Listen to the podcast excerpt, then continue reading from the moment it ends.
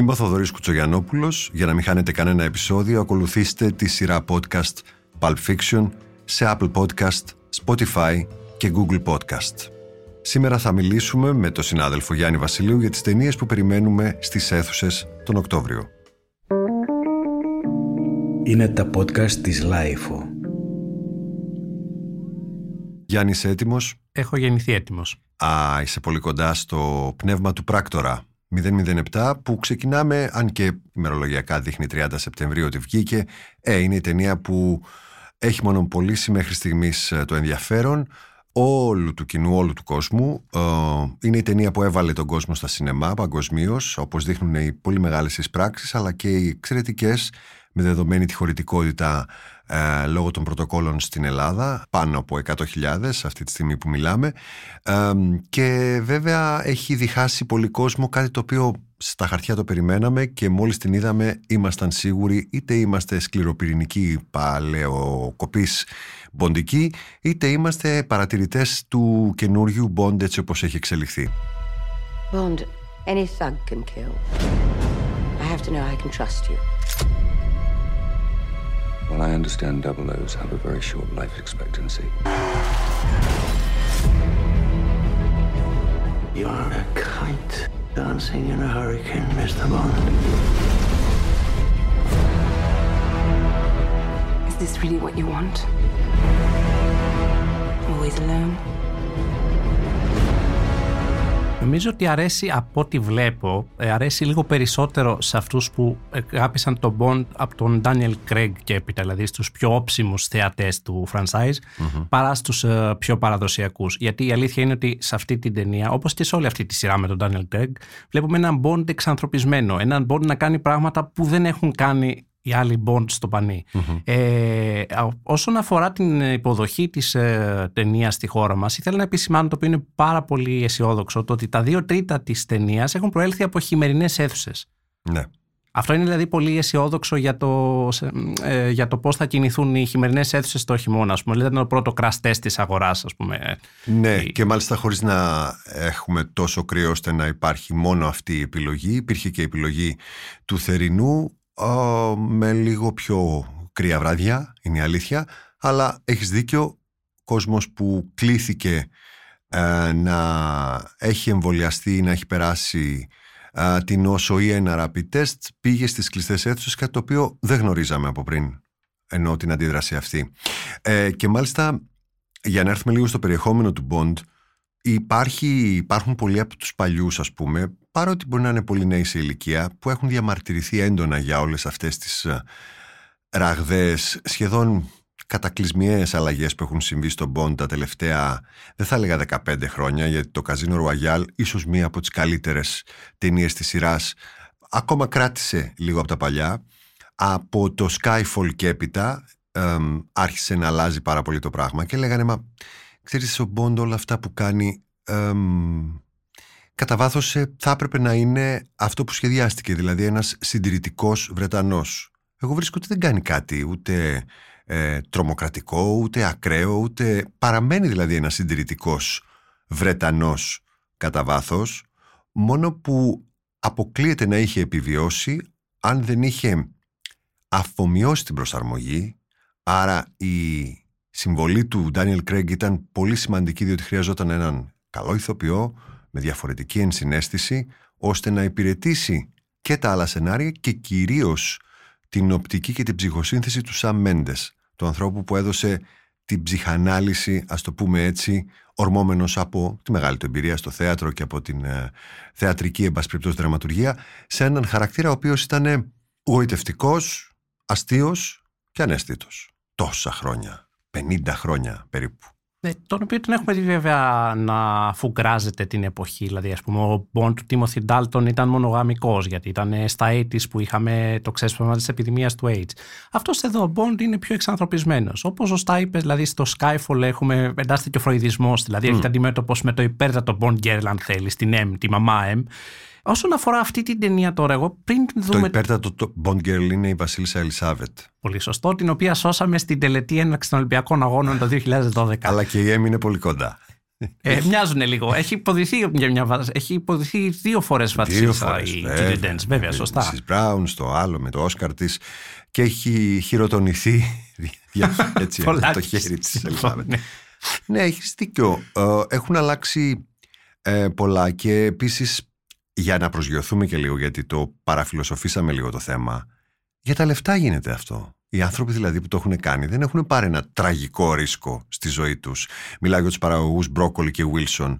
Δηλαδή το Skyfall που πάρα πολλούς δίχασε και είπε Μα είναι δυνατόν, τι πράγματα είναι αυτά, ποιος είναι ο Bond, τον ψάχνουμε και δεν το βρίσκουμε. Έκανε ρεκόρ εισπράξεων για ταινία Bond και έδωσε το έναυσμα να γίνουν μπορώ να μιλήσω ρε Γιάννη. Και άλλες αλλαγές και άλλα πράγματα. Δεν είναι no time for spoilers έτσι είναι, το no time to die ας μην αποκαλύψουμε τα μυστικά της ταινίας ακόμα παίζεται στις αίθουσες. Ε, είναι όμως ένα ρίσκο το ότι δώσανε τα κλειδιά της, ε, του franchise σε ένα δημιουργό όπως ο Μέντες. Νομίζω όμως ότι από, όταν βγαίνει το Skyfall ε, μας αρέσει δηλαδή φαίνεται το κοινό να ζητά το blockbuster του δημιουργού. Δηλαδή mm. οι ταινίες που αρέσουν περισσότερο είναι εκείνες του Νόλαν. Θα σε διακόπτω ναι. λίγο γιατί πολύ θα ήθελα. Έχω τώρα την ε, περιέργεια που δεν θα ικανοποιηθεί ποτέ να δω πώς θα ήταν το No Time to Die από τον Danny Boyle. Γιατί το λέω αυτό. Γιατί ο Danny Boyle έχει μια διαφορετική ταχύτητα. Καλά, είναι πολύ πιο έμπειρος φυσικά και δοκιμασμένος σε πολλά είδη από τον Κάρι Φουκουνάγκα που τελικά το έκανε. Και θα έδινε νομίζω και ένα στυλ συνολικότερο. Δηλαδή θα το πακετάριζε με μια στάμπα αντίστοιχη του Μέντες. Εννοώ ότι ο Φουκουνάγκα έκανε πολύ καλή δουλειά. Σε εμάς τους δύο έτσι φάνηκε που μας άρεσε ταινία, υπάρχουν και άλλοι που δεν τους άρεσε. Αλλά κάπως αποκομμένα τα επεισόδια μερικές φορές το ένα από το άλλο. Δηλαδή τα ήσυχα από τα θορυβώδη, τα πιο γρήγορα από τα λίγο πιο χαρακτήρων. Ο Μπόιλ θα έδινε κάτι πιο συνολικό. Άσε όμως ο Φουκουνάγκα έκανε και ωραίες δηλώσεις μετά. Δηλαδή είπε ότι εντάξει, παιδιά, μην το συζητάμε. Πισόν Κόνερι, ο Τζέιμς Μπόντ ήταν ε, βιαστής. Δηλαδή δεν, ε, δεν έριχνε τις γυναίκες ακριβώς πάνω από αυτό. Είναι λίγο αναχρονισμός τώρα να πηγαίνουμε στο 1960 και να το βλέπουμε έτσι. Αυτό ε, ρωτάνε. Τι να απαντήσει. Δεν ναι. μπορούσε να απαντήσει για την ταινία. Όσοι δημοσιογράφοι συμπεριλαμβανομένου και μου κάναμε, είχαμε την τύχη να κάνουμε τι συνεντεύξει, δεν μας έδειξαν την ταινία. Λέει δεν θα αποκαλύψουμε plot points, θα μιλήσουμε για την ιστορία Bond και για τον Daniel Craig το αποχαιρετιστήριο του πάρτι με αυτή την ταινία κλπ. Οπότε ο Φουκουνάγκα κλείθηκε να απαντήσει γενικότερες ερωτήσεις. Αυτό είναι το καλό και το κακό αυτής της ιστορίας. Σε βάζουν να απαντάς άλλα πράγματα. Ο Ντάνιλ Κρέγκ ήταν πασιχαρής γιατί αποχαιρέτησε με μεγάλο χαμόγελο και είπε το μεγαλειώδες τι θα γίνει στη συνέχεια, ε; δεν είναι δικό μου πρόβλημα. Ορίστε, πετάω το γάντι θα τη χρησιμοποιήσουμε αυτή την ατάκα για ταινία επόμενη που θα μιλήσουμε, το Last Duel. Και έτσι πήγαν μια χαρά και προσκάλεσαν τον κόσμο. Κάποιοι φύγανε, κάποιοι μείνανε και νομίζω ότι εάν θέλετε να δείτε μέσα στην ταινία και όχι ρωτώντας κάποιον φίλο σας ή κάποιον που την έχει δει ποιος δίνει το τόνο, το πνεύμα της ταινίας με το ύφος του και με αυτά που δεν λέει αυτός είναι ο M. Παρατηρήστε το Ray Fiennes πολύ καλύτερα από ότι του δίνει το χρόνο Φουκουνάγκα.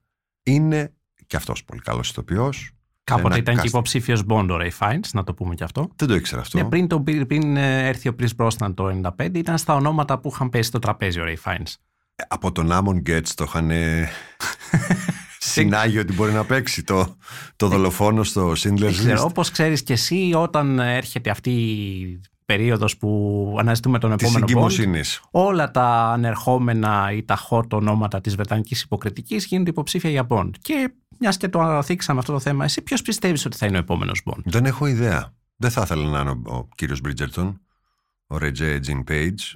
για κάποιο λόγο που δεν ξέρω ποιος είναι, αλλά απλώς δεν, δεν θα ήθελα να είναι εκεί. Δεν εννοώ λόγω χρώματος. Ε, από ό,τι τον έχω δει σε αυτή τη σειρά δεν νομίζω ότι ταιριάζει. Αλλά ξέρεις τώρα ο καθένας είναι σαν τους Έλληνες που είναι όλοι προπονητές. Έχει μια ε. άποψη για το ποιος μπορεί να είναι ο Μποντ. Από ό,τι έχει αφαιθεί να εννοηθεί, θα είναι άντρας. Έτσι ναι, νομίζω. Πιθανότατα. Και βάζοντας ε... μια πράκτορα 0-0, τι σημασία έχουν τα ψηφία, όπως λέει μέσα, η Λασάνα Λίντς, μια γυναίκα αφρικανικής καταγωγής, τζαμαϊκανή μάλιστα, Βρετανίδα. Ήταν και η χώρα που έγραψε το Βόντο Ιαν Φλέμινγκ. Ακριβώς, ναι. είναι, είναι η κοιτίδα λίγο ξεμπλέκουν με την ιστορία τι θα κάνουμε σε αυτό το δίλημα. Είναι σαν να δίνουν λευκή επιταγή στον επόμενο τέτοιο. Για μένα το ζήτημα δεν είναι τόσο ποιος θα είναι ο επόμενος Bond, όσο τι κατεύθυνση θα ακολουθήσουν η παραγωγή. Δηλαδή, θα δώσουν τη σκηνοθεσία σε έναν τεχνίτη όπως ο Φουκνάγκα ή θα τη δώσουν σε έναν δημιουργό όπως ο Νόλαν που θα ήθελε πάρα πολύ να σκηνοθετήσει ένα Bond. Παρεμπιπτόντως, ο Τόμ Χάρντι που φέρεται ως φαβορή Ναι. για Bond, θεωρώ ότι μόνο μαζί με τον Νόλαν έρχεται. Α, ναι. Ναι, η άποψή μου είναι Έχουμε αυτή. και δηλαδή, θα- απαιτήσεις, ακόμα δεν πήραμε το ρόλο; όχι, απλώς πιστεύω ότι ο ένας δηλαδή θα είναι παρεπόμενο, ας πούμε, το να αναλάβει ο Τόμ Χάρντι. Πάντως, κοίτα, εμένα με εξτάρει το γεγονός ότι πλέον δεν βγαίνουν εύκολα, ειδικά μετά από ένα μεγάλο μπαμ, ταινίες Bond έτσι, για άλλη μια περιπέτεια. Το ψάχνουν, το δουλεύουν, μπορεί και να το τεστάρουν λίγο, α, τα νερά που λένε. Πάντως δεν είναι «Α, πήγε στο φεγγάρι» ή τώρα που θα πάει αλλού ε, και ποιος ε, είναι διαθέσιμος σκηνοθέτης να το αναλάβει. Είναι όλο πολύ πολύ σκεπτόμενο, ας το πούμε, ε, παρά σε σχέση με το παρελθόν. Είναι και μεγάλος ο ανταγωνισμός. Ε, ναι, και, υπάρχουν πολλά και, τα μεγαλύ... λεφτά. και υπάρχουν και μεγαλύτερες απαιτήσεις πια από τον Bond. Δηλαδή, ίσως μετά το Sam Mendes, αν θες, ενδεχομένως και μετά από το Casino Royale του Martin Campbell. Περιμένουν οι συνεφίλοι να δουν ένα θέαμα, όχι κάτι προκάτ όπως μας συνήθισε, δηλαδή στην εποχή του Pierce Brosnan, μια ταινία που ακολουθεί τη συνταγή.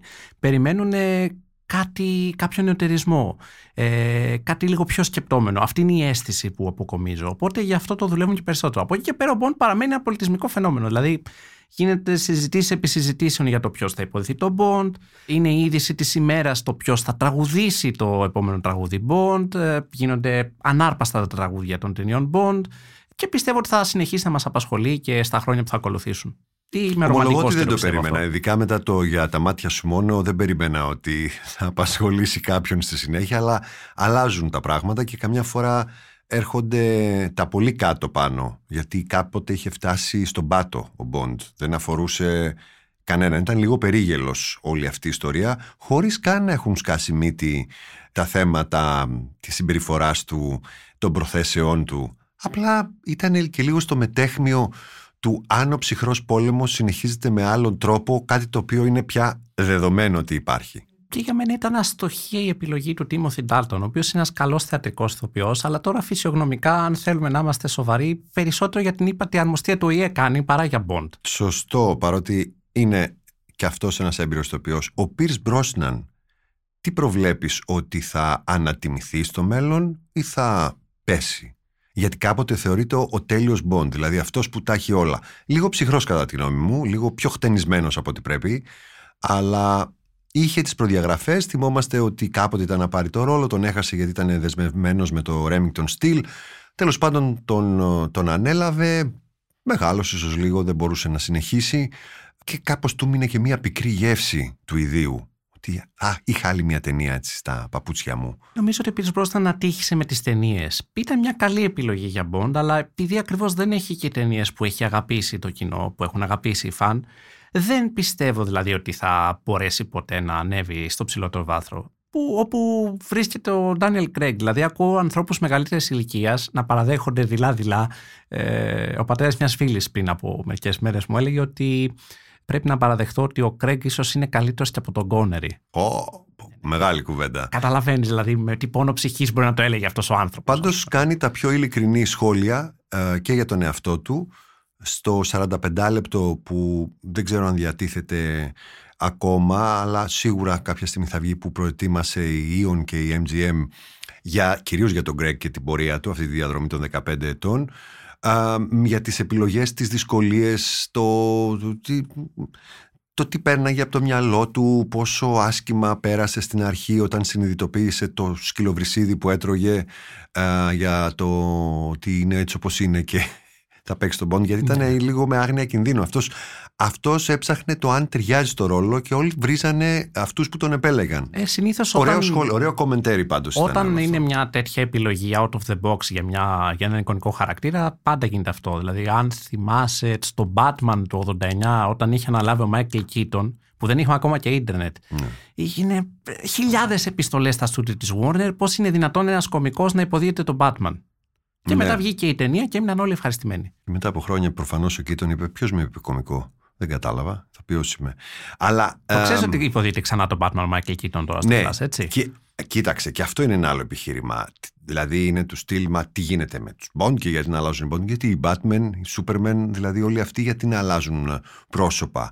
Γιατί υπάρχει και αυτό, δηλαδή ο καθένας σου λέει έχει μια άποψη για τον Bond, γιατί τον ξέρει από παλιά και είναι επίσης ε, άνθρωπος, αν και πράκτορας, και δεν είναι κόμικ. Γιατί, γιατί έτσι, γιατί είναι ένας πράκτορας και μπορεί να αλλάζει πρόσωπα, μπορεί να αλλάζει πολλά και να αλλάζει και ο ίδιος. Είναι δυνατόν να μένει ο ίδιος χαρακτήρας εδώ και 60 χρόνια. Δεν έχουν βαρεθεί αυτοί; Αυτοί που νομίζουν πως είναι πολλοί οι παλιοί ή αυτοί που σκέπτονται παλιά, είναι πολύ πολύ λιγότεροι από ό,τι δείχνει το ενδιαφέρον του μεγάλου κοινού και η ευρύτερη κοινότητα των συνεφίλ. Θέλουν άλλα πράγματα. Βαριούνται οι άνθρωποι. Νομίζω πάντως ότι ανεξαρτήτως ηλικίας η ψυχοσύνθεση του φαν είναι αυτή. Το βλέπουμε δηλαδή και από τα Star Wars. Ανεξαρτήτως ηλικίας. Δηλαδή οι νέοι φαν του Star Wars είναι πάλι στο μυαλό. Θέλουν να βλέπουν την ίδια ταινία συνέχεια. Mm. Οτιδήποτε παρεκκλίνει από αυτό τον κανόνα, ε, ορίονται. Με μία διαφορά. Η fan, το fan base δεν μπορεί να συντηρήσει τόσο ακριβές παραγωγές. Αν μιλάγαμε για κάτι πιο νοικοκυρεμένο, φτηνό, ναι. Αλλά όταν μια ταινία κάνει πάνω από 200 εκατομμύρια, δεν μπορεί να καθορίζουν μόνο οι φαν το πώς θα είναι και ποιος θα παίξει. Αν δεν τσιμπήσουν οι άλλοι, οι πολλοί, τελείωσε η ταινία θα γίνει και δεν θα ξαναγίνει ποτέ. Πέθανε ε, on arrival που λένε, με την άφηξή της. Άρα συνυπολογίζονται οι σιωπηλοί, η τάση. Λοιπόν, αυτά θα βγουν και άλλες 15 ταινίες. Μπορούμε να φύγουμε τώρα; Α περάσουμε σιγά σιγά στις ταινίες. Κοίταξε, έλεγα να περάσουμε μιας και θίξαμε τον Bond και ανάμεσα στα άλλα το tag του αυτό που διαδόθηκε είναι No Time to Die αλλά No Time for Spoilers κιόλας. Ναι, ναι. Δηλαδή μην, μην αποκαλύψει κανένας τίποτα. Μια άλλη ταινία που δεν έχει καμία σχέση, το, το άκρο αντίθετο του Bond, είναι η ταινία που πήρε το Χρυσό Φίνικα στις Κάνες uh, του Ιουλίου, το 21 δηλαδή, πριν από μερικούς μήνες και είναι το Τιτάν. Που και αυτό έχουν έρθει οδηγίες απ' έξω Αλήθεια, να μην αποκαλύπτεται τα μυστικά της ταινίας. Ναι, βέβαια. Να μην αποκαλυφθεί ειδικά ένας χαρακτήρας μέσα στην ταινία. Ε, που σημαίνει ότι πάλι θα πρέπει να προσέξει κανείς τι θα πει, πώς θα το αφηγηθεί, πώς θα το περιγράψει, μέχρι που θα φτάσει. Για μια ταινία που έχει σκηνοθετήσει γυναίκα. Είναι η δεύτερη γυναίκα που πήρε Χρυσοφίνικα, σωστά, μετά την Jane Campion. Μετά την Jane Campion το 1993, ναι, ναι, σωστά. Είναι η Ζουλιά Ντικουρνό, η οποία έχει κάνει το ρο, Γκραβ. Δηλαδή συμπαθέστατο ντεμπούτο. Έτσι, πολύ ωραίο ντεμπούτο. Εμένα μου άρεσε πολύ. Ε, ήταν ένα horror ενηλικίωσης αυτό πριν από μερικά χρόνια. Και οικογενειακού τραύματος και σεξουαλικής αφύπνισης. Μοιάζει το Τιτάν, έχει παρεμβάσει. Μοιάζει εδώ το Τιτάν, έχει σημεία. Α το πούμε ότι είναι ένα horror μετάβασης. Mm-hmm. Που έχει δικαίως ως ένα βαθμό συγκριθεί πολύ με το Crash. Όχι το οσκαρικό Crash, το Crash του Κρόνεμπεργκ, το προκλητικό και αυτό είχε περάσει από κάνες. Και είχε γιουχαριστεί, αν θυμάμαι καλά. Βέβαια, ναι. Και ήσουν ε, σε αυτή την προβολή, εσύ. Εννοείται πως ήμουν σε αυτή τη δημοσιογραφική προβολή που είχε γιουχαριστεί γιατί ήταν ένας καθαρόαιμο Κρόνεμπεργκ της μεσαίας περίοδου και το κοινό σημείο είναι το σεξ και τα αυτοκίνητα. η σχέση που έχει και εδώ η Αλέξια, η ε, κυρία Ρουσέλ, που την υποδίεται πολύ θαραλέα ηθοποιός, mm-hmm. δύσκολος, πολύ απαιτητικός ρόλος. μία γυναίκα η οποία έχει μείνει ορφανή από ένα δυστύχημα που της άλλαξε για πάντα τη ζωή ε, που για να επιβιώσει έπρεπε να ε, συμπορεύεται, να συγκατοικεί με αυξημένη ποσότητα τιτανίου στο σώμα της και ειδικά στο κεφάλι okay. της. Που σημαίνει αυτή η γυναίκα από μέταλλο γίνεται serial killer. Mm-hmm. Πόσο μπορώ να πω τώρα; Α, και το θέμα της είναι η πατρική φιγούρα, την οποία αναζητάς σε έναν άνθρωπο που έχει χάσει το παιδί του. Ο Βενσάν Λεντών είναι αυτός. Του νόμου της αγοράς. Έτσι, Ακριβώς. Το... Ένας εξαιρετικός Γάλλος ηθοποιός. Σε μια ταινία η οποία εάν αναγνωστεί από την πλευρά του περιεχομένου και των προθέσεων, διότι η ίδια θέλει, η Ζουλιά Ντικουρνό θέλει α, να ενσταλλάξει και τις μυθολογικές αναφορές πιανού είναι παιδιά οι Τιτάνες. Α, αρχαιοελληνικές αναφορές, ναι, μάλιστα. Α, και, το... και το χιούμορ, γιατί υπάρχει χιούμορ μέσα στην ταινία μαζί με το ακραίο δράμα, α, σε μια ιστορία που θίγει κάτι πολύ σύγχρονο, την ταυτότητα και την ανέβρεσή της. Α, μέσα από δρόμους πολύ δύσκολους, πολύ φωνικούς και πολύ επώδυνους. Εμένα μου άρεσε η ταινία και είναι από εκείνες που τις δουλεύει το μυαλό πολύ καιρό αφού τις δει πέρα από το σοκ. Εγώ περιμένω να τη δω και με αυτά που είπες περιμένω να τη δω ακόμα περισσότερο. Ωραία, σε για να ευχαριστώ πάρα πληγήσουμε λίγο πολύ. και τα καλοτριμαρισμένα γένια μας. Και, και, και προετοιμαστείτε γιατί και πάλι όπως και με την προηγούμενη ταινία της Δικουρνό αναφέρθηκαν διάφορες δυσφορίες ε, μέσα στην αίθουσα. Δηλαδή Κάτι για άνθρωποι λιποθυμίες, θεατές λένε, ναι, ναι. που την είδαν και δεν πέρασαν και πάρα πολύ καλά. Έχει κάποια σκηνή που είναι τόσο έντονη. που Έχει, μπορεί να προκα- ναι. έχει μια σκηνή ε, με ένα κάταγμα μύτης Α, μάλιστα. ανάμεσα στις άλλες. Βέβαια είναι κάτι το οποίο δεν άρεσε καθόλου στην Τικουρνό όταν συνέβη και στην προηγούμενη ταινία με την έννοια ότι τότε που την είχα συναντήσει δεν ήθελε να μιλάει γι' αυτό γιατί θεωρεί ότι είναι λίγο αντιπερισπασμός από το νόημα και από την επιδίωξή της. Ότι δεν είναι να προκαλέσει λιπο, να μοιράσει εγκεφαλικά και να προκαλέσει λιποθυμίες αλλά να μέσω του κινηματογραφικού σοκ γιατί καταλαβαίνεις ότι πρόκειται για σύμβαση εξού και υιοθετεί ένα είδος έτσι, είναι horror. Δεν είναι ρεαλιστικό σου βάζει αμέσως στοιχεία τα οποία δεν στέκουν με ρεαλιστικούς όρους. Α, θέλει να μιλήσει για κάτι άλλο για την ενηλικίωση εδώ για τη μετάβαση μέσω της μεταμόρφωσης. Δεν είναι ένας Κασπάρ Νοέ Ντικουρνό, ο οποίος αν το έλεγε για λιποθυμίες θα χαμογελούσε μέχρι τα αυτιά. Α, μπορεί, μπορεί και να. Δεν ξέρω αν ακόμα τον ενδιέφερε αυτό. ε, τον ενδιαφέρει αυτό τον Κασπάρ Νοέ, αλλά θα μου πεις έτσι, όπως φτιάχνει τις ταινίες, ναι, τον ενδιαφέρει. Φαίνεται σαν να τον ενδιαφέρει πάντως, θα έλεγε κανείς. Ναι. Δεν θέλει να σε πιάσει από το χέρι ο Γκασπάρ Νοέ για να σε πάει κάπου. Θέλει να σε πιάσει από το σβέρκο. Μπορώ να σου πω από το Από το λαιμό γιακά. μπροστά. Πιο γιακά, είσαι πολύ ευγενικός. Από το λαιμό για να σου πει ότι ξέρεις, εγώ δεν σταματάω μπροστά. Σαν το Μανολά με τον Ινιάδη, αν θυμάσαι, στα ναι. 90's που τον είχε σηκώσει από το Όρθιο, λαιμό. ναι. Το κάπως έτσι, είχε ναι. απογειωθεί λίγο από το έδαφος. Είχε κάνει μια χαμηλή Ναι, πτήση. ναι. Που σημαίνει ότι η αμέσως επόμενη ταινία, στην οποία θα σε πάω, Ναι, ναι. είναι το Memoria. Α, Ακριβώς για Δεν θα το το περίμενα αυτό; τρυπαριστόν της υπόθεσης. Όπως ο Γκασπάρ Νοέ φαντάζομαι ότι αυτό που θέλει πάντα είναι να δημιουργήσει μια κατάσταση τρυπ στον θεατή, τρυπαρίσματος δηλαδή, α, αλλά μ, με τη βία σχεδόν ο, ακατάλληλη για οποιοδήποτε πάσχει από κάτι, έχει επιληψία κλπ. Ξέρεις, είναι με disclaimer βγαίνουν οι ταινίες του Νοέ. Ο Απιτσατπong Βιρισεθάκουλ, ο Ταϊλανδός σκηνοθέτης που έχει πάρει και τον ο, έτσι προφέρεται. Γιατί κάποιοι το λένε Βερασεθακούν, κάποιοι Βερασεθακούλ, Γουερασεθακούλ. Δεν θα τα χαλάσουμε Όχι, εκεί, γιατί ναι, τα ταϊλανδέζικα μου είναι πάρα πολύ φτωχά. Μη σου πω ότι μόνο αυτόν ξέρω από ονοματεπώνυμο πλήρες. Ο Τζο, εν πάση περιπτώσει, γιατί νομίζω έτσι τον Ναι. Αυτό φωνάζουν. είναι το παρατσούκλι, το Joe. ναι, Νομίζω ότι ναι. όταν είχε έρθει στη Θεσσαλονίκη, κάπως στραμπουλάγαν τη γλώσσα τους να τον προφέρουν και είπε Call me Joe. Να- Joe να με λέτε. Οκ, Το πιο εντάξει. μικρό δηλαδή όνομα μετά από όλα αυτά τα ονοματεπώνυμα δεν υπάρχει. Ο Τζο, λοιπόν, Έκανε το Memoria που είναι το πρώτο του αγγλόφωνο και ισπανόφωνο έργο έξω από τη γειτονιά του, από τη χώρα του. Α, το έκανε στην Κολομβία με την Τίλντα Σουίντον.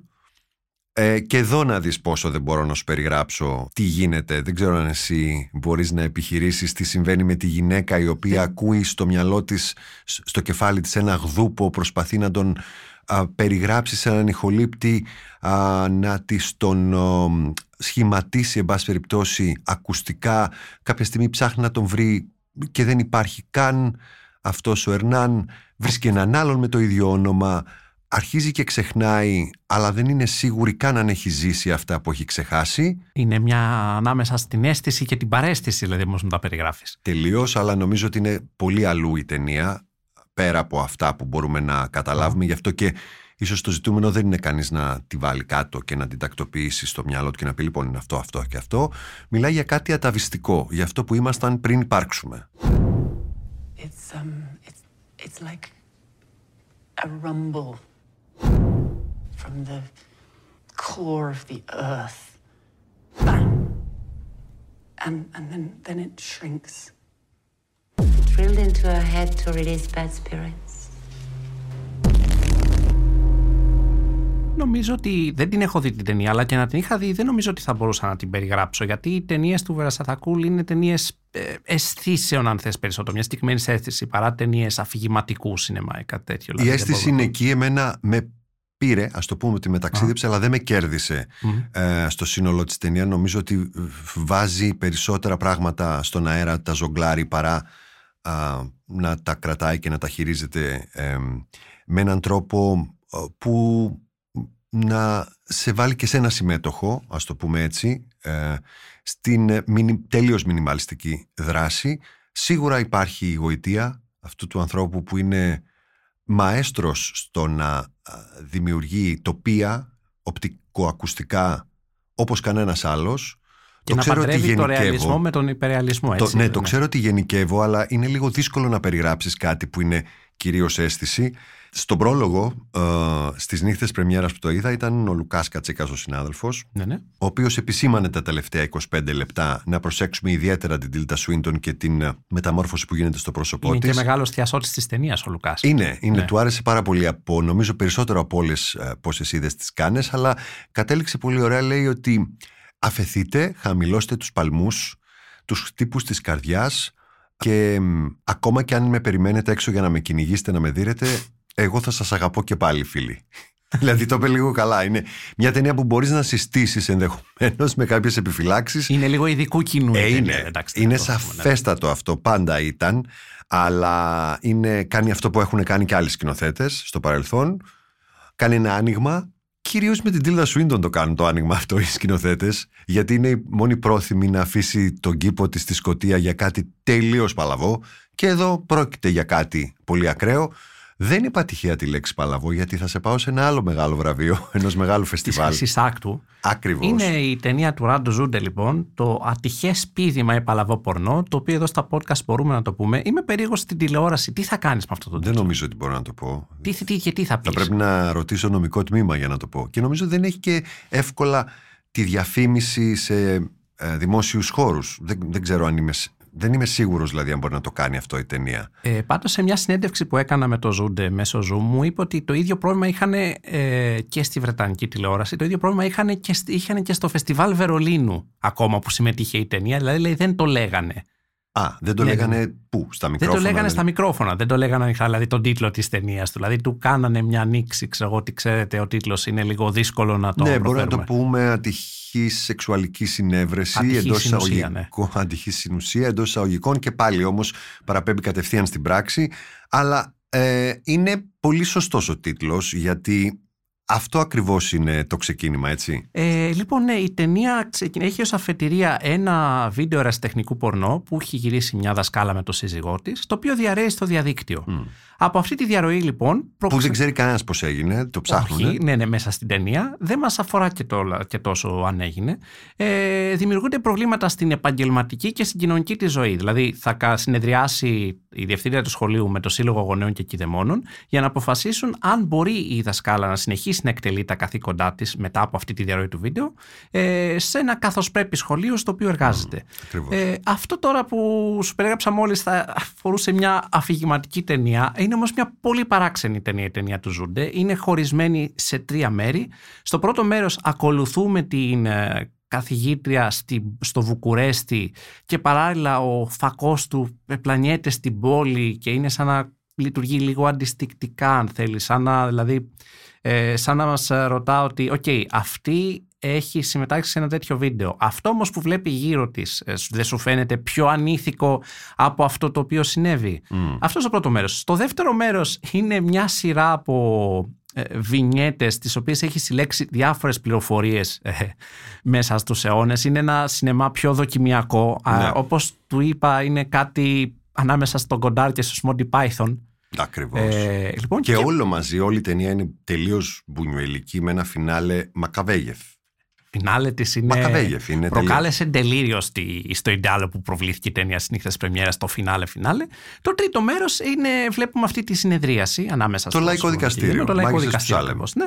Ε, τα, τα θέματα της ταινίας είναι η, τα social media, η ιδιωτικότητα, η ηθική, η ηθική ασφαλώς. Ε, Σου άρεσε; Εμένα, ναι, πέρασα πολύ. Δεν με, δεν με άφησε ποτέ αδιάφορο. Το βρίσκω λίγο χοντροκομμένο σε σημεία. Ναι. Και λίγο πολύ, παρότι δεν είναι πέντε ώρες ταινία, ίσα ίσα είναι κάτω από δύο, ήταν ε, παραφορτωμένη και πολύ ακροβατική σε αυτό που υπολόγισε τέλεια να κάνει και στο πρώτο μέρος που η κάμερα όντως παραστράτιζε πάνω κάτω δεξιά αριστερά δείχνοντας το Βουκουρέστι εν μέσω πανδημίας το θυμικό, το πολύ οξυμένο, τα νεύρα στα κάγκελα κόσμο να είναι άλλαντάλλων με μάσκες χωρίς και αυτή να έχει να περπατάει, όχι καθόλου μακάρια, α, έχει το θέμα στο, στο μυαλό της πώς θα, πώς θα το μαζέψει που δεν μαζεύεται, τι θα κάνει, τι θα γίνει με το σχολείο, τι θα γίνει με την οικογένειά της. Α, ε, μια γυναίκα που παίρνει για παρατήρητη που έχει προηγηθεί όμως αυτό που είδαμε στην αρχή, ένα κανονικό sex tape, αλλά όμως που το, μας το σερβίρει με πολύ χιούμορ, γιατί ακόμη και κάτι φωνές από. Πάει κάποια στιγμή η μαμά τη ναι. πόρτα και λέει: Ξέρω εγώ, μήπως έχεις δει τα γελιά μου, δεν θυμάμαι. Ναι, είναι τα αντίστοιχα ναι. τα σουτζουκάκια μου που είναι, κάπως έτσι δηλαδή. Ναι. Δεν, δεν κολλάει πουθενά. Ε, και... και ο Ζούντε εντωμεταξύ, να σε διακόψω. Ναι, ναι, όχι, να με διακόψεις πολύ. Έλεγε ότι είδε αρκετά ερασιτεχνικά βίντεο προκειμένου να στήσει αυτό. Και ενώ τα βορειοευρωπαϊκά βίντεο στη Γερμανία, στη Σουηδία, τα βλέπεις, λέει, σε πολυτελή ξενοδοχεία, σε κάτι δωμάτιο κομμάτι έτσι διακοσμένα τέτοια. Τα αντίστοιχα ρουμάνικα είναι σαν παροδίες αυτών. Είναι σε κάτι διαμερίσματα φτωχικά που ακούγονται συγγενείς από το βάθος, το κυκλοφοριακό χάος και ήθελε να κάνει ένα τέτοιο. Δηλαδή ήθελε να δείξει την μπαναλιτέ του πράγματος. Ναι. ναι. Απ' την άλλη, σπάει λίγο αυτό που έχουμε μάθει να μην βλέπουμε, δηλαδή το σεξ στην οθόνη, graphic, περιγραφικότατο δηλαδή, Ακόμα και αν ε, όντως, όπως φαίνεται και στο τρίτο μέρος, αυτό που γίνεται με το δικαστήριο και τα επιχειρήματα και τα αντιπιχειρήματα, ε, μπορεί να το βρει κανένας ανεξαρτήτου ηλικίας οπουδήποτε ανά πάσα στιγμή στο κινητό του. Έτσι το δείχνει ενώ άλλοι το φροντίζουν περισσότερο. Καλοπίζουν, ναι. Το καλοπίζουν. Ναι, το ναι, κρύβουν λίγο. Ναι, ή το κρύβουν. Ή το ένα ή το άλλο. Ή το αφήνουν στη φαντασία. Λένε το τώρα γιατί να κατέβουμε στα γενετικά όργανα, γιατί να τα δείξουμε; Δεν υπάρχει κανένας λόγος, κάνουμε σινεμά. Αυτός λέει όχι, το σινεμά είναι αυτό. Υπάρχει ένα συμπέρασμα στην ταινία. Είναι σαφές για μένα ότι όλα είναι πορνό. Γιατί το φέρνει από εδώ, το πάει από εκεί, το κάνει ιστορικό. Μιλάει πάρα πολύ έντονα για τη Ρουμανία, την κατακεραυνώνει ό,τι κουβαλάει από σύστημα κομμουνισμού, καπιταλισμού, χριστιανισμού. Από ναζιστικό, ναζιστικό ναι, ναι, ναι, ναι, ψέματα, αυτά, ιστορίες ε, που, λόγια που έχουν πει και έχουν γράψει λογοτέχνες έτσι, τοξασμένοι και ποιητές και τα η Έμι, η κακομήρα, η κατηγορούμενη, η δασκάλα τα, τα αντιπαραθέτει γιατί η ειδικότητά της είναι αυτή. Η καθηγήτρια ιστορίας είναι. Είναι η φωνή τη λογικής μέσα στην ταινία, νομίζω. Η δασκάλα. Είναι και του συναισθήματος γιατί βρίσκει και κάποιες φωνές λογικής να την υπερασπιστούν. Δηλαδή δεν είναι όλοι όλοι εναντίον τους στο, στο τρίτο μέρος. Με λίγα λόγια και εμένα μ' άρεσε περισσότερο η, η φόρα του. Μ' άρεσε το ότι ήταν αποφασισμένος να κάνει κάτι ντανταϊστικό, το παράκανε αλλά αξίζει τον κόπο δηλαδή να την επισκεφθεί κανείς αυτή την ταινία. να κάνει είναι, είναι μια σαν... μικρή εκδρομή στο Βουκουρέστι που δεν έχει γνωρίσει ποτέ. Νομίζω είναι σαν να έχει γυρίσει την ίδια ταινία τρεις φορέ. Σαν να βλέπουμε την ίδια ταινία τρεις φορές, αλλά με διαφορετική φόρμα κάθε φορά. Σωστό. Όχι, σωστό. Είναι ενδιαφέρον αυτό. Επίσης, ο Ζούρντε είναι είναι Έλληνας και δεν το ξέρει. Δηλαδή, στη συνέντευξη που σου έλεγα, γκρίνιαξε για το κέντρο κινηματογράφου που δεν δίνει χρήματα, για τους συναδέλφους του, οι οποίοι λέει, του λένε ότι δεν κάνει σινεμά γιατί ασχολείσαι με πολιτικά θέματα. Mm. Είναι δικό μας παιδί. Ναι, γκρινιάρη. Ναι. Παραπονούμενος. Ακριβώς, ναι. Αλλά ότι, όχι ατυχής σας, έτσι. Χρυσή Άρκτο. Σε ναι. μια ταινία που γύρισε πολύ έγκαιρα παρά τις, τα, τα προβλήματα και τις δυσχέρειες ε, και νομίζω ότι και αν μη τι άλλο, επιπρόσθετα δηλαδή σε όλα, η απόδοση στο πρώτο μέρος της πανδημίας και του lockdown είναι εξαιρετικά καλλιτεχνική χωρίς να λέει σχεδόν τίποτα ότι α, τι πάθαμε, το lockdown, η πανδημία, τίποτα. Απλώς είναι σαν κάτι που συμβαίνει. Πάρα ναι. πολύ καλά τι συμβαίνει στο μυαλό και την ψυχή αυτών που τη βιώνουν. Χωρίς να λέει τίποτα για αυτούς. Δηλαδή δείχνει τον καλλιτέχνη έτσι, από το πρώτο πλάνο του. Εντάξει, όχι από το πρώτο. Εντάξει, από το πρώτο πλάνο, όχι είναι ένα, το κακό τεχνόπορνο αυτό, αλλά εντάξει και πάλι ξέρεις ένα τέτοιο. Λοιπόν, μια και μιλάμε για καλλιτέχνες, ε, έχουμε την. Ε, δεν θα πω την επιστροφή, γιατί το Πόνος και Δόξα ήταν μια από τις καλύτερες ταινίες της ε, φιλμογραφίας του, για μένα τουλάχιστον. Δεν ξέρω για σένα. Ναι, βέβαια. Ναι. Πάρα πολύ ωραίο. Το ε, Αλμοδόβαρ λες. Ναι, ναι. Έχουμε λοιπόν τη νέα ταινία του Αλμοδόβαρ, Τις Παράλληλες Μητέρες, το οποίο είδες εσύ στη Βενετία. Ναι, και μ' άρεσε πάρα πολύ. Ήταν στην αρχή. Α, νόμιζε ότι αυτό θα είναι το χρυσό λιοντάρι. Νόμιζε ότι ήταν εντός συναγωνισμού. Δεν ήταν ναι, όμως. Ήταν εντός συναγωνισμού. Δεν ναι. ήταν. Πενέλοπη Κρούζ είναι αυτή που πήρε. Κρούθ, συγγνώμη. Που πήρε το βραβείο ερμηνείας. Είναι για κρούζ έναν... κρούθ ανάλογα σε ποια περιοχή της Ισπανίας βρισκόμαστε; Νομίζω ότι δεν είναι Καταλανία, άρα κρούθ είναι. Μην πω τώρα και καμιά μεγάλη κουβέντα. Πάντως σίγουρα οι περισσότεροι Ισπανοί Και το λένε. έρθει κανένας από τους Βάσκους ακροατές μας και μας Δεν ζητήσει ξέρω. τα ρέστα, λες. Ναι, σωστό, ναι. ο αυτονομιστής. Ε, είναι σπουδαία αλμοδοβαρική ταινία που δείχνει ότι είναι, δεν ήταν τυχαίο το προηγούμενο, είναι σε φόρμα, βρίσκει τον τρόπο να μιλήσει για την ευθύνη της μητρότητας. Μια ταινία που έχει ξεκινήσει από ένα καταπληκτικό πόστερ ε, με το γυναικείο στήθος που ε, δακρύζει γάλα, ας το πούμε Ε, το έτσι, θυμάμαι αυτό και το πολύ οποίο ωραία. απαγορεύτηκε από το Instagram που αναγκάστηκε να ζητήσει συγγνώμη και να το επαναφέρει. Δηλαδή, εντάξει, όταν ο αλγόριθμος δεν καταλαβαίνει και από καλές τέχνες, αρχίζεις και ανησυχείς. Έχουμε συχνά φαινόμενα τελευταία τέτοια. Καταρχήν έχει εκτοπιστεί το γυμνό σώμα, οδηγώντας σε έναν καινούριο πουριτανισμό, μια γενιά που δεν το έχει και σε τίποτα να γίνει πάλι συντηρητική. Αλλά όταν, ας πούμε, καλλιτέχνες όπως ο Αλμοδόβαρ δεν μπορούν να παρουσιάσουν στο ευρύ κοινό μια υπέροχα σχεδιασμένη αφίσα που λέει πάρα πολλά, πάρα πολλά, μόνο και μόνο επειδή έχει ένα γυναικείο στήθος, Ναι, Κλάφτα έχουμε- χαρά, λαμπέ, γενικώς καήκαμε. φτιάχνουμε μια περίοδο Παράλληλες μητέρες νεοπουριτανισμού, είναι αλλά η ναι. παράλληλη ιστορία δύο γυναικών που πάλι δεν μπορώ να πω πολλά. Που εν πάση περιπτώσει σαν να μοιράζονται την αγάπη για ένα παιδί. Μμμ. Αυτή η ενδεχόμενη αμφισβήτηση δεν είναι πια της πατρότητας αλλά της μητρότητας και συνδέεται με το πολιτικό παρελθόν χωρίς να το κάνει έντονο ή διάσπαρτο αυτό το θέμα μέσα στην ταινία α, το υπονοεί συνεχώς και το θίγει υπέροχα στο φινάλε πολύ συγκινητικά πολύ ωραία ταινία παράλληλες μητέρες την οποία ευτυχώς θα δούμε και στις ελληνικές αίθουσες Και θα χαρεί και το κοινό γιατί ο Αλμοδόβαρ πάντα κόβει εισιτήρια στη χώρα μας, γύρω στα 50.000 τουλάχιστον. Μακάρι να είναι περισσότερα. Ναι, δεν ξέρεις ασφαλώς, ποτέ. ναι.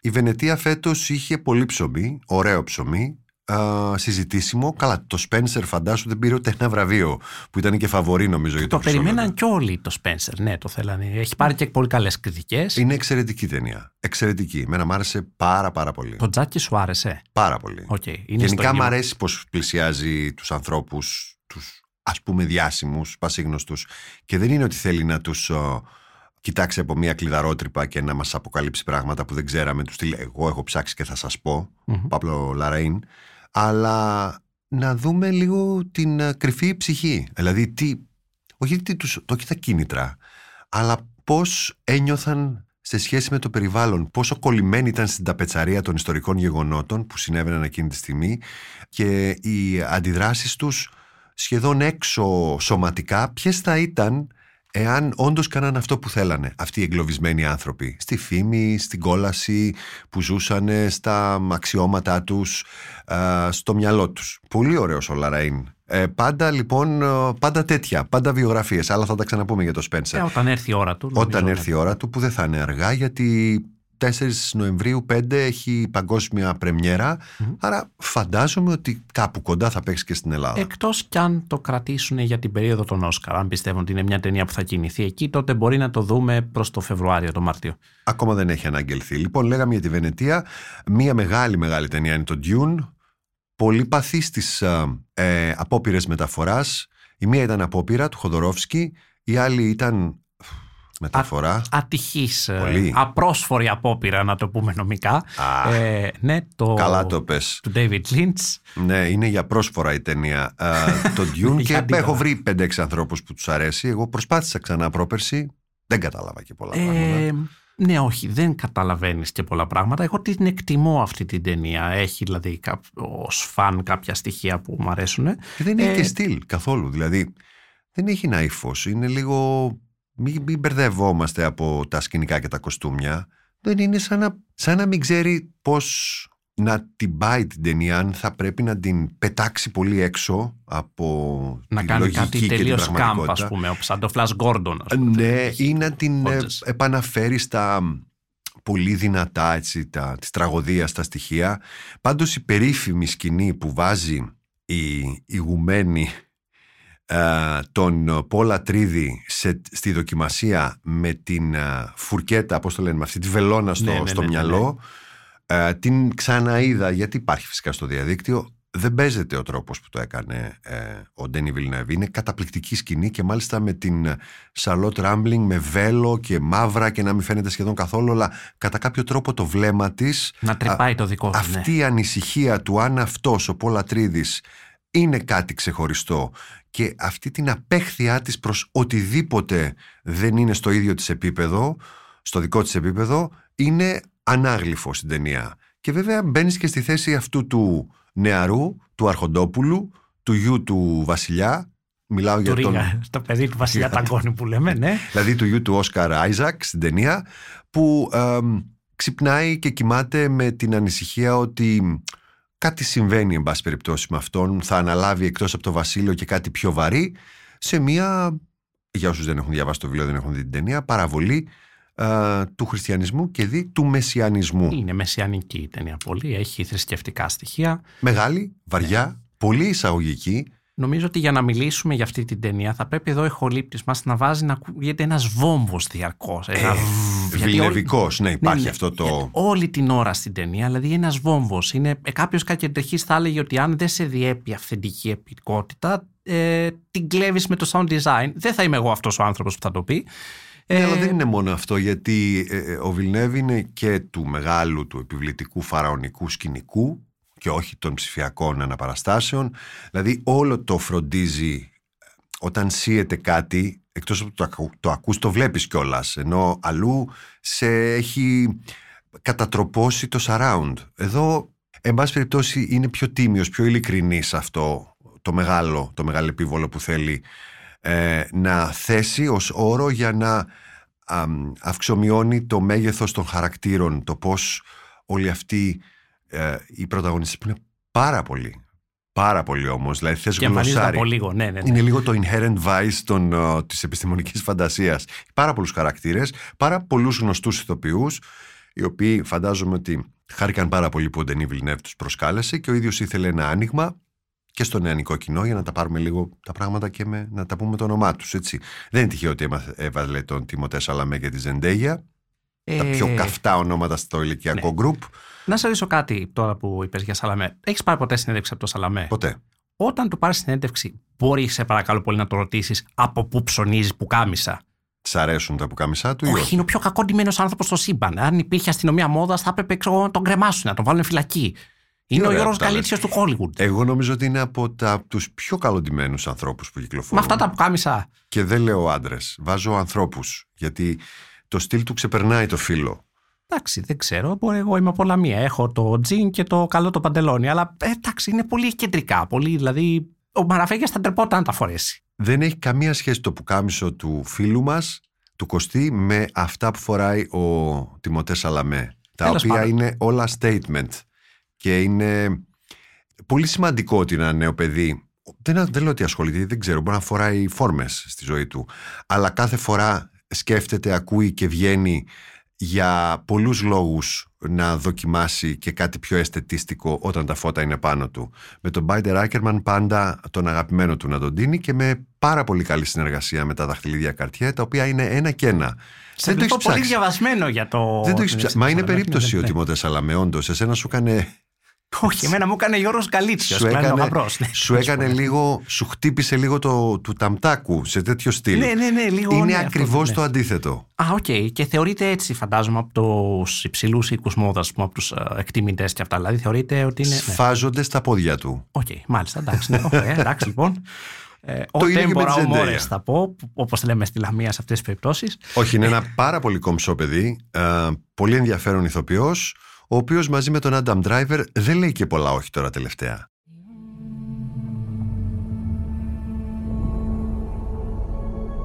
Our planet Arrakis is so beautiful when the sun is low. Rolling over the sands, you can see spice in the air. The outsiders ravage our lands in front of our eyes. Ναι. Ε, σου άρεσε στην ταινία; Ο Τιμωτέ Σαλαμέ. Ναι. Νομίζω ότι περισσότερο προσπάθησε σε μια ταινία που όλοι προσπάθησαν. Γιατί το λέω, γιατί εάν κάπου είμαι κατά, είναι ότι είναι μια τεράστια εισαγωγή. Ναι, είναι σαν Τόσο πρελούδιο. πολύ πρώτο μέρος που μπροστά του οι άρχοντες των δαχτυλιδιών είναι πολύ αυτόνομες ταινίες. Μπορεί να τις δεις πολύ σκέτες σε σχέση με το πριν και το μετά. Ε... Ενώ εδώ νομίζω ότι λέει μεν πολλά πράγματα, έχει εξαιρετικές σκηνές, σίγουρα αυτό το τη φιλοδοξία την ωραία του Βιλνεύ.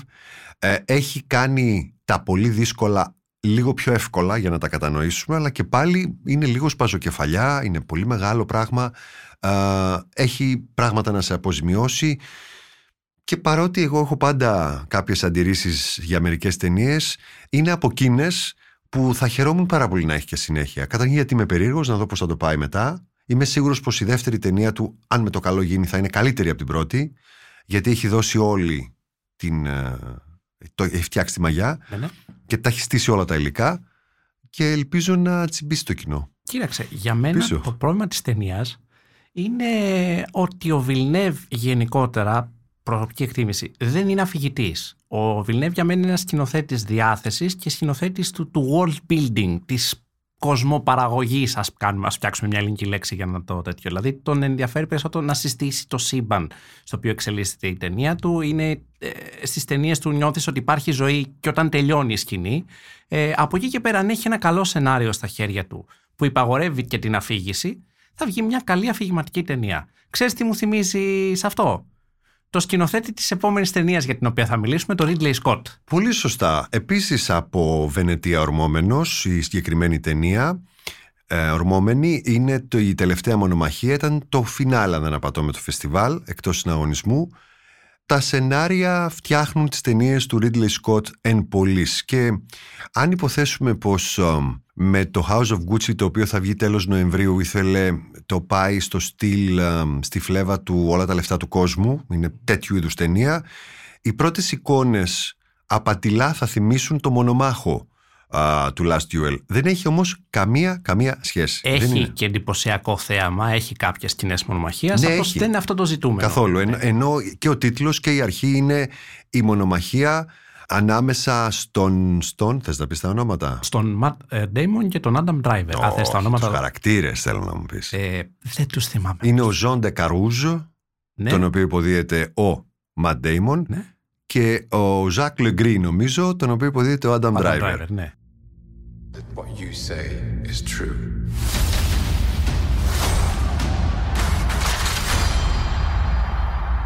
My father told me my life would be blessed with good fortune.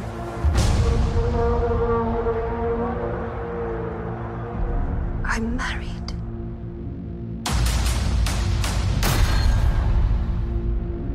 I was a good wife.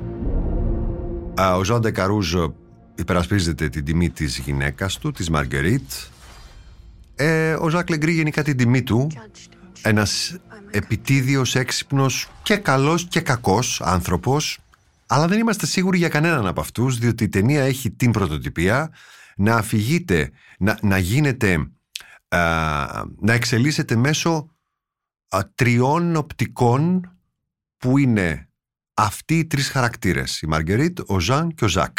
Ε, Ειδικά δε μία σκηνή συγκεκριμένη η οποία σε, στις δύο διαφορετικές της λήψεις διότι δύο ήταν α, αυτόπτες μάρτυρες αναγκαστικά διότι είναι ε, αυτή η αφορμή για την οποία γίνεται η μονομαχία Α, είναι μυστικό αυτό ή μπορούμε να το αποκαλύψουμε, να ε, πούμε ότι Κοίταξε, όταν μιλάει για την τιμή της γυναίκας του, ο, μπορεί να καταλάβει ο θεατής, εν πάση Ναι, περιπτώσει, για τι πράγμα μιλάμε και το λέω γιατί αυτό αποκαλύπτεται μετά τη μέση της ταινίας. ναι, το τι έχει αλήθεια είναι γίνει. αυτό, ναι, ναι. Στην αρχή δεν είμαστε σίγουροι αυτή η σχέση που έχουν αυτοί οι δύο άντρες γιατί μπορεί να α, χαλάσει.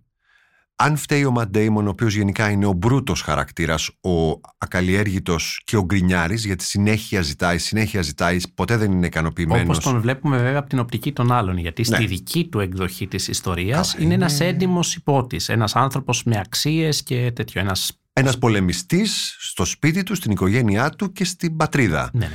α, που έχει το καθήκον πάνω απ' όλα.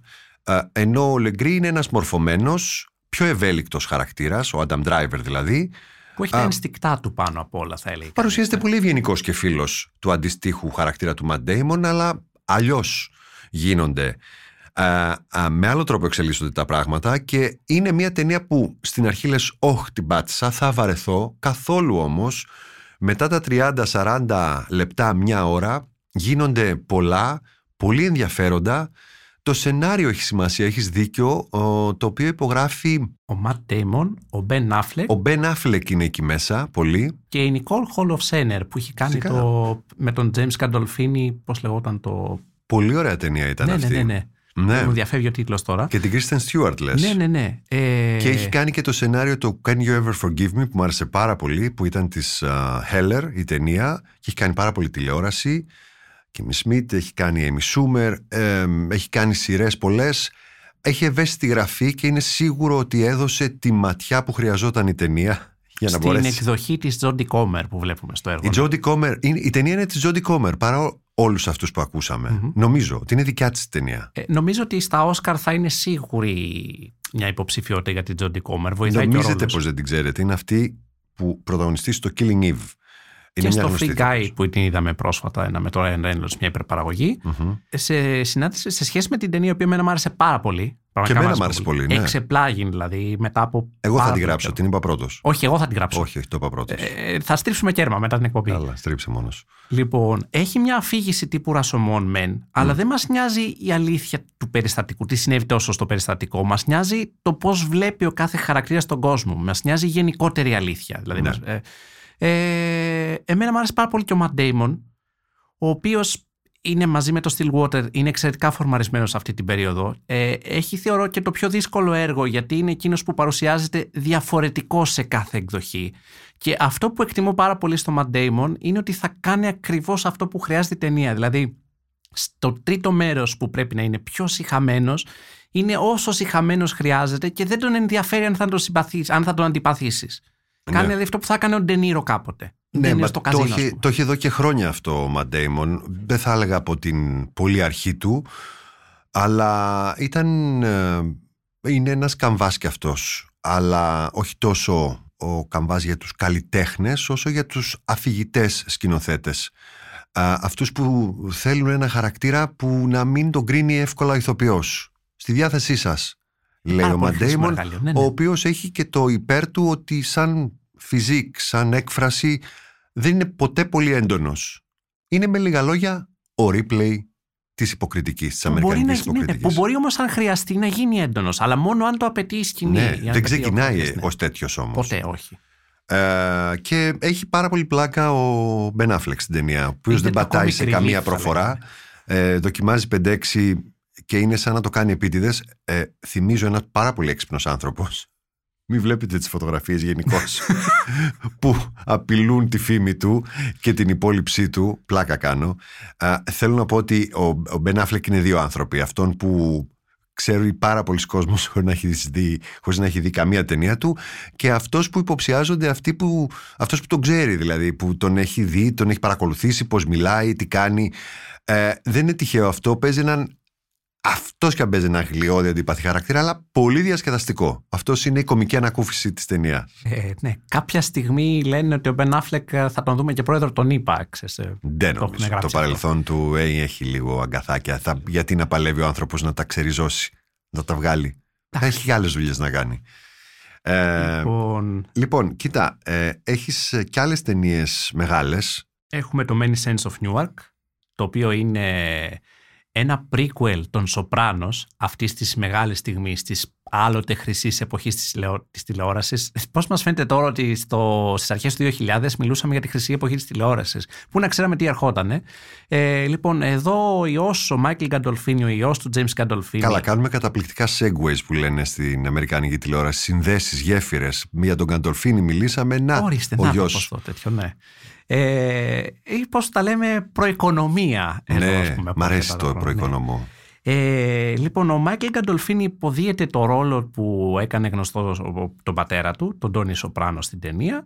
Ε, είναι ένα prequel που μας δείχνει πώς ξεκίνησε ο Τόνι Σοπράνο. Ε, ο Αλεσάντρο Νιβόλα υποδίεται το, που τον είδαμε και στο Disobedience του Σεμπάστιαν Λέλιο, ήταν φανταστικός εκεί. Ε, υποδίεται το μέντορά του. Ε, ο Ρέι Λιώτα εμφανίζεται σε διπλό ρόλο για να δώσει μια εσάνς καλών παιδιών του Σκορσέζε. Ε, έχει λάβει συμπαθητικές κριτικές η ταινία. Ε, δεν πήγε και τόσο καλά στα ταμεία, ε, γιατί βγήκε ταυτόχρονα τις αίθουσες και στο HBO Max, όπως γίνεται με τις περισσότερες ταινίες Ναι. της Warner. Ε, πήγε όμως πάρα πολύ καλά στο HBO Max, το οποίο είναι λογικό γιατί λέγεται ότι η Σοπράνος ήταν από τις σειρές που μέσα στην καραντίνα είδε περισσότερος κόσμος. Ναι, ξανά. Ξανά. ξανά.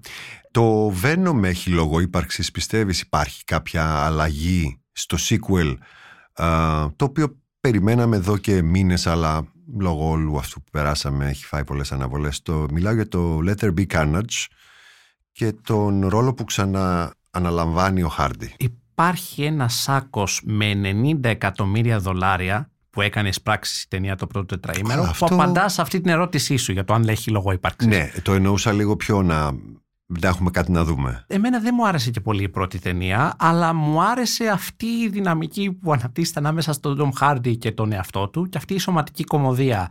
Ε, τώρα σκηνοθετεί ο Άντι Σέρκης, Ναι, ε, ο οποίος είναι η τρίτη του ταινία, να θυμίσουμε. Έχει κάνει ένα δραματάκι με τον Άντριου Γκάρφιλντ συμπαθητικό. Έχει κάνει ένα Μόγλι, ο οποίος πήγε απευθείας στο Netflix. Ε, δεν το έχω δει, δεν άρεσε από όσο ξέρω.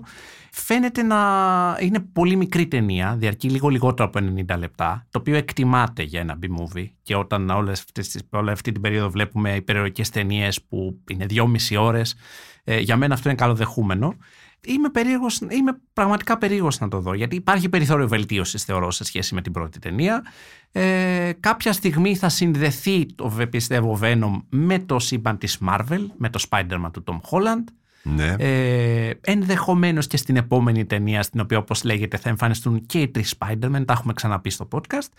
Ε, Αλλά αυτό αναφέρεις γιατί σε, σε απασχολεί, βλέπω. με απασχολεί, Σε πολύ. Το, το, το σκέφτομαι μέρα και Πόσες, νύχτα. Λέω, πόσοι ναι. αραχνάνθρωποι χωράνε σε μια Σε ταινία. μια ταινία, αυτό ναι. Και πόσοι χρειάζονται για να αλλάξουμε μια λάμπα.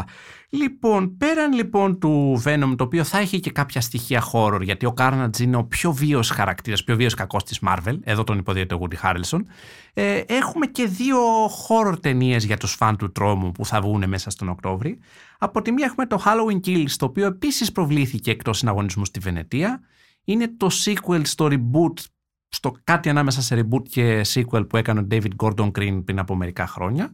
Ε, πήρε ανάμεικτες κριτικές αυτό το sequel. Ε, δεν ξέρω, εμένα η εκδοχή του David Gordon Green πάνω στο Halloween δεν μου άρεσε τόσο γιατί ο Michael Myers του Carpenter ε, είναι ο μπαμπούλας. Είναι μια φαντασματική παρουσία. Έβλεπα την ταινία του David Gordon Green και αισθανόμουν ότι έβλεπα μια ταινία με ένα serial killer, όχι μια ταινία για τον μπαμπούλα. Δηλαδή ήταν σαν κάπως ας πούμε να μετρίασε τον τρόμο που προκαλεί αυτή η φιγούρα του Mike Myers.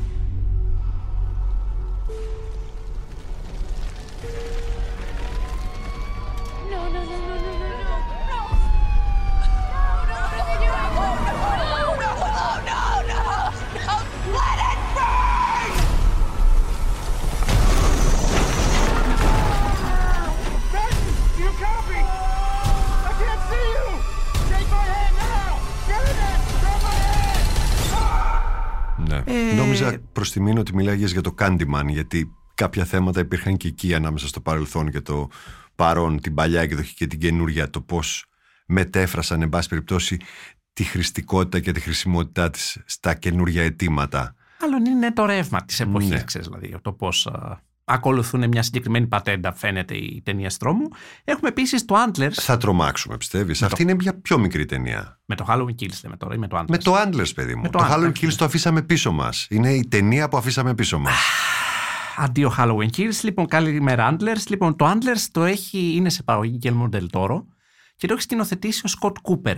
Ο Σκοτ Κούπερ είναι η πρώτη του ταινία τρόμου. Έχει κάνει το, ένα πολύ ωραίο western με τον α, Christian Bale. Ε, έχει κάνει το Out of the Furnace, ε, το οποίο ήταν ε, κάτι σαν ένα λαφοκυνηγός για τη γενιά του Ιράκ. ναι, είχα Ε, βαρεθεί πάρα πολύ με αυτή την ταινία. Είχες; Βαρεθεί πολύ με αυτή Είχες την βαρεθεί ταινία. με αυτή την ταινία. Ναι, έκανα ότι δεν το άκουσα γιατί εμένα μου αρέσει αυτή η ταινία. Ε, έχει κάνει επίσης το, το Όσκαρ του Τζεφ Bridges, έτσι. Μμμ. Το Crazy Heart. ε, τέτοιο. Λοιπόν, τώρα δοκιμάζεται στο είδος του τρόμου.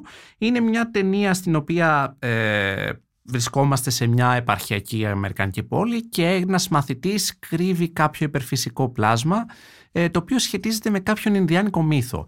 Ε, δεν ξέρω αν θα τρομάξουμε. Είμαι περίεργος να δω, γιατί αυτός ο σκηνοθέτης δεν έχει ξαναδοκιμαστεί στο είδος. Υπάρχει η σφραγίδα του Γκυγέρμο Ντελτόρο στην παραγωγή, αλλά αυτή συνήθως εγγυάται μια ποιότητα ως προς την καλλιτεχνική διεύθυνση προς το σχεδιασμό του πλάσματος. Είμαι όμως πάντα πολύ περίεργος να τη δω αυτή την ταινία.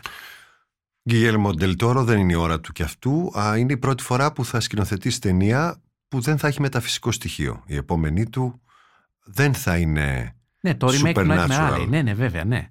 Οπότε εγώ έχω περισσότερη, ε, δεν θα έλεγα αγωνία, αλλά ανησυχία για το αν θα είναι μια ταινία α, στο επίπεδο των προηγούμενων του, του Ντελτόρο, ενώ δεν θα χρειαστεί να καταφύγει στο οξοαποδό στοιχείο. Δεν ξέρω λοιπόν αν θα τρομάξουμε και δεν είμαι σίγουρος αν θα γελάσουμε γιατί δεν έχει πολλές κομμωδίες αυτός ο μήνας. Βλέπω λοιπόν ε, στα, στις σημειώσεις το Army Baby που είναι μια ταινία του Γιώργου Κορδέλα, μια φανταροκομμωδία όπως τη λες πολύ σωστά. Ναι. Α, είναι, έχει μια πείρα ο σκηνοθέτης αυτός. Ε, και αυτό είναι ένα είδος που Στο, αρέσει στο στον Λούφα κόσμο. και Παραλλαγή έχει κάνει ε, πολλά επεισόδια από την τηλεοπτική μεταφορά ε, της πασίγνωστης και πολύ αγαπητής κομμωδίας του Περάκη και είναι μια ιστορία όπου στη ζωή ενός φαντάρου, ο- ο Ιαν Στρατής είναι αυτός, εμφανίζεται ένα μωρό και όλα αυτά τα ευτράπελα. Υπάρχει το Addams Family που είναι το 2, αν δεν απατώμαι, δηλαδή το Ναι, ναι. sequel του κινουμένου σχεδίου της γνωστής ε, μ, μαυροφορεμένης ε, και μ, νεκροκεντρικής οικογένειας, των Addams, που αγαπήσαμε πέρα από το sitcom και με της ε, κινηματογραφικής εκδοχής που έκανε ο Μπάρι Σόνενφελντ ε, με τον Ακριβώς. Ραούλ Τζούλια και την Αντζέλικα Χιούστον. Αντζέλικα Χιούστον. Εδώ οι φωνές είναι ο Όσκαρ Άιζακ, η Σαρλίζ Θερόν. Υπάρχουν πάρα πολλοί καλεσμένοι. Guests ε, είναι και η Μπετ Μίτλερ ανάμεσα σε άλλους. Και από ό,τι ε, πρόσεξα, ε, επιτέλους φεύγουν από αυτό το σπίτι και πάνε βόλτα με ένα τροχόσπιτο, εντάξει, γκρίζο μαύρο, μην ανησυχείς, ναι. Οκ, νόμιζα- σε όλη την Αμερική, πάνε από το Grand Canyon μέχρι το Μαϊάμι με αμφίβολα αποτελέσματα. Το Ron Gone Wrong, Ron's Gone Wrong. Ναι, λοιπόν, είναι μια ταινία. Ε, γλωσσοδέτης, το Ron Gone Α, Wrong. Κατά ναι. πρώτον, είναι μια ταινία στο οποίο το κόνσεπτ είναι ότι υπάρχουν ρομποτάκια τα οποία συνδέονται με τα social media των παιδιών. Και έτσι τα βοηθούν ώστε να αναπτύξουν κοινωνικότητα, να κάνουν φι- προτείνουν φίλους ε, και ένα από αυτά τα ρομποτάκια λοιπόν εμφανίζει μια δυσλειτουργία. Όπως το Facebook και το Instagram τις προηγούμενες μέρες δηλαδή που έπεσε ας πούμε και προκάλεσε ένα μίνι πανικό ε, έτσι αντίστοιχα και αυτό λοιπόν προκαλεί μια δυσλειτουργία και συστήνει το πιτσιρίκι σε ανθρώπους που δεν ταιριάζουν σε αυτόν ή δρά με τρόπο διαφορετικό από ό,τι αρμόζει στο προφίλ του. Από ό,τι καταλαβαίνω είναι μια ε, σάτυρα ξέρεις, των ε, social media ας πούμε, και τις σχέσεις των παιδιών με τα social media. Ε, φαντάζομαι θα έχει και ένα αντίστοιχο ευγενές μήνυμα. Η ταινία είναι, ε, θα βγει μέσω της 20th Century Studios της πρώην Fox που την έχει αγοράσει Disney. Ναι. Είσαι τρομερά διαβασμένος για το Wrong Gone Wrong. Ε, είδα ένα τρέιλερ και το βρήκα χαριτωμένο. Οπότε φαίνεται θα το γράψω εγώ. Βεβαίως, Ναι. είναι δικός σου. Ευχαριστώ. Ε, κατοχυρώθηκε για όσους λοιπόν δεν θέλουν να τελειώσει η φεστιβαλική περίοδος, θέλουν να παρατείνουν α, αυτά που είδαν από το φεστιβάλ Βενετίας α, στις νύχτες πρεμιέρας και να μείνουν σε αυτό το κλίμα. Υπάρχουν μερικές ταινίες, οι οποίες προέρχονται από φεστιβάλ, όπως ας πούμε το Μιναμάτα του Άντριου Λέβιτας, ο οποίος είναι οικαστικός, είναι γλύπτης. Έχει προγραμματίσει μάλιστα και μια επίσκεψή του στην Αθήνα, στο Μουσείο Γουλανδρή, με έργα του, που θα συμπέσει με την έξοδο της ταινίας. Είναι η ταινία από το Φεστιβάλ Βερολίνου του 2020, όπου ο Τζόνι Ντεπ, εξωστρακισμένος πλέον από το πανάκριβο mainstream, Νομίζω και ταινί- τότε ήταν εξωστρακισμένος. κάνει ε. ταινίες που έχουν κάποιο νόημα Ναι. και χαρακτήρες που έχουν ένα παρελθόν και κάτι να πούνε. Εδώ υποδίεται τον, δεν θα τον έλεγα φωτορεπόρτερ, όσο φωτοδημοσιογράφο, φωτοjournalist, τον Eugene Smith, α, που αποτύπωσε α, την ε, οικολογική και ανθρώπινη καταστροφή στην επώνυμη πόλη της ε, Ιαπωνίας πριν από δεκαετίες, ένα διαρκές πάθημα που θα έπρεπε να γίνει μάθημα. Είναι στενάχωρη ταινία δηλαδή, που καταλαβαίνω. Ναι, ενδιαφέρουσα βέβαια εικ- εικαστικά από έναν άνθρωπο ο οποίος ε, βουτάει λίγο στη σκηνοθεσία γιατί θέλει κάτι να πει και κάτι να δείξει α, δανειζόμενος το όραμα ενός άλλου καλλιτέχνη, ενός φωτογράφου. Ο Μιλάω Τζόνι για το Ντεπ Λέβιτας χωρίς και το- κουστούμι πώς είναι, ξέρεις, που υποδείται έναν Ο Τζόνι άνθρωπο Ντεπ τέτοιο, εδώ ναι. έχει το ύφος του ανθρώπου που α, είναι αγωγός, καταλήτης δηλαδή. Κάνει την ταινία για να μιλήσει ταινία μέσω αυτού και όχι για να κλέψει την παράσταση Είναι κάνοντας το Keith Richards και τον Πέπε Λεπιού στους πειρατές Καραβικής. Είναι ένας πολύ μετρημένος Τζόνι Ντεπ δηλαδή. Ναι, φυσικά. Ναι. Φυσικά. Ναι, εντάξει, είπαμε. Ο άνθρωπος ξέρει τι κάνει. Όχι, ναι, μα όχι. Εγώ τον εκτιμώ τον Τζον Ντεπ. Το θεωρώ και ότι- όχι μεταμφιεσμένος, ως συνήθως. Η γυναίκα που έφυγε ε, είναι ταινία του Hong Sang-soo, του Κορεάτη, του πιο Ευρωπαίου από τους Κορεάτες σκηνοθέτες, α, που όντως Επειδή θυμίζει... έρχεται συχνά στα φεστιβάλ το λες αυτό φαντάζομαι. Όχι, Είναι λόγω μόνο- του στυλ, ε, του ρομερικού στυλ που έχει στην ε, καταγραφή της καθημερινότητας, των διαλόγων, του νατουραλισμού και του ότι δεν θέλει να γίνονται πάρα πολλά πράγματα και πολύ βία και πολύ εκρηκτικά μέσα στις ταινίες του. Άνθρωποι που αποκαλύπτονται σιγά σιγά και εδώ για μια γυναίκα μιλάει και τις τρεις συναντήσεις της με τρεις παλιές της φίλες σε διαφορετικές ε, καταστάσεις με τις οποίες είχε ξεκόψει στο παρελθόν. Α, έχει την ωραιότερη σκηνή με γάτα που έχω δει τα τελευταία χρόνια. Αντίδραση γάτα σούπερ σε μια ταινία.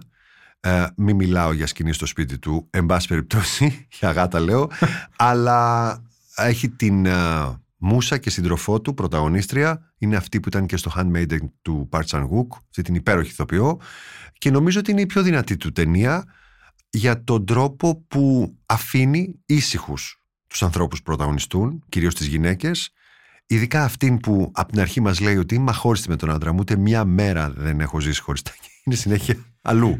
Γενικά Κάνει, ψάχνει κάτι άλλο. Ψάχνει τον Γενικά εαυτό στις της. ταινίες του αφήνει ήσυχους και τους ανθρώπους. Κάποιος κακεντεχή θα λέγει ότι αφήνει και τους θεατές ήσυχους. Εγώ δεν θα είμαι αυτός γιατί το βρίσκω το αρκετά επειδή και ο Ρομέρ μ' αρέσει, περνάω καλά στο σινεμά του. Θέλει. Αλλά ναι. Είναι σαφέ τι κάνει. Ναι, Θέλει ναι, την ναι, ναι. υπομονή του θεατή και ε, αποζημιώνεσαι ε, όταν ακολουθείς το ρυθμό του. Ο Πέτζολτ, ο Κρίστιαν Πέτζολτ, με μια ταινία που έρχεται και αυτή από το Βερολίνο του 20, όπως και η γυναίκα που α, έφυγε, έτσι είναι βραβείο σκηνοθεσίας για τον Hong Sang-soo.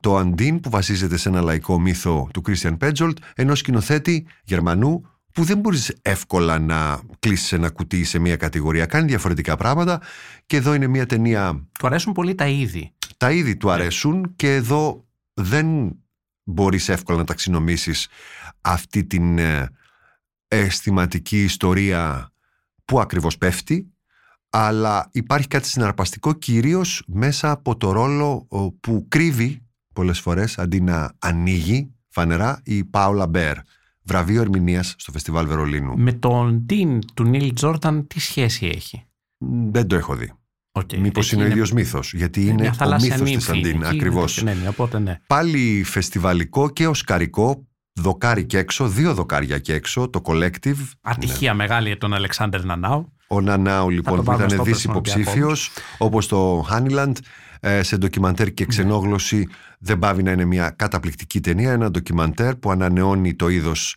από το ρουμανικό σινεμά α, για την α, τραγωδία σε ένα κλαμπ, το ομώνυμο κλαμπ και όλη τη διαφθορά που ε, έπεται στην έρευνα, στην συγκάλυψη, ε, στην κάλυψη επίσης από τα μέσα. Το λέει πολύ ψύχρεμα και πολύ διεξοδικά ο Νανάου μέσα στην ταινία. Έπεσε πάνω στο Βίντερμπεργκ στη ξενόγλωση, αν θυμάμαι καλά, και έπεσε και πάνω στο χταπόδι στο ντοκιμαντέρ, έτσι. Πώς θα αντισταθείς σε αυτό το ντοκιμαντέρ; Δεν νομίζω ότι μπορείς εύκολα. Εκεί σε πιάνει που λένε από παντού. Ε, Δηλαδή και συναισθηματικά και από πλευράς πρωτοτυπίας και από την ερώτηση «Μα πώς το κάνανε αυτό, πώς, πώς τους ήρθε και πώς το βγάλανε». Σπουδαία δουλειά. Ε, είχαμε λίγο στις κομμωδίες φτωχό Δεν το θα γελάσει μενού. πολύ το χιλάκι μας αυτό. Και δεν θα τρομάξει και πολύ ο κόσμος, αλλά έχουμε μεγάλες ταινίες που είναι ίδιον του Οκτωβρίου, έτσι, γιατί είναι παραδοσιακά το καλωσόρισμα των θεατών στο κρύο και στις ε, αίθουσες με σαλονά τα πράγματα. Χωράνε τα καλά τους οι αίθουσες και οι εταιρείες διανομής. Αρχίζουν να βγάζουν σιγά σιγά το βαρύ πυροβολικό για να μιλήσουμε με κλισέ. Ακριβώς και μια παρατεταμένη φεστιβαλική εφηβεία, έτσι λίγο και άλλες ταινίες που προέρχονται από τα φεστιβάλ και υπάρχουν και χρωστούμενες και από το φεστιβάλ του 21 όπως είδαμε στην περίπτωση του Τζούντε και από τις Κάνες του 21 αλλά και από του 20. Και από πιο πίσω, ναι. Θα τα πούμε σε ένα μήνα. Αμέ. Ήταν ένα επεισόδιο από τη σειρά podcast Pulp Fiction με το Θοδωρή Κουτσογιανόπουλο για το Life.gr. Ηχοληψία, επεξεργασία και επιμέλεια, φέδωνας χτενάς και μερόπικοκίνη. Ήταν μια παραγωγή της Lifeo. Τα podcast της Lifeo ανανεώνονται καθημερινά και τα ακούτε μέσα από το Lifeo.gr ή τις εφαρμογές της Apple, του Spotify ή της Google. Κάντε subscribe πατώντας πάνω στα αντίστοιχα εικονίδια για να μην χάνετε κανένα επεισόδιο. Είναι τα podcast της Λάιφο.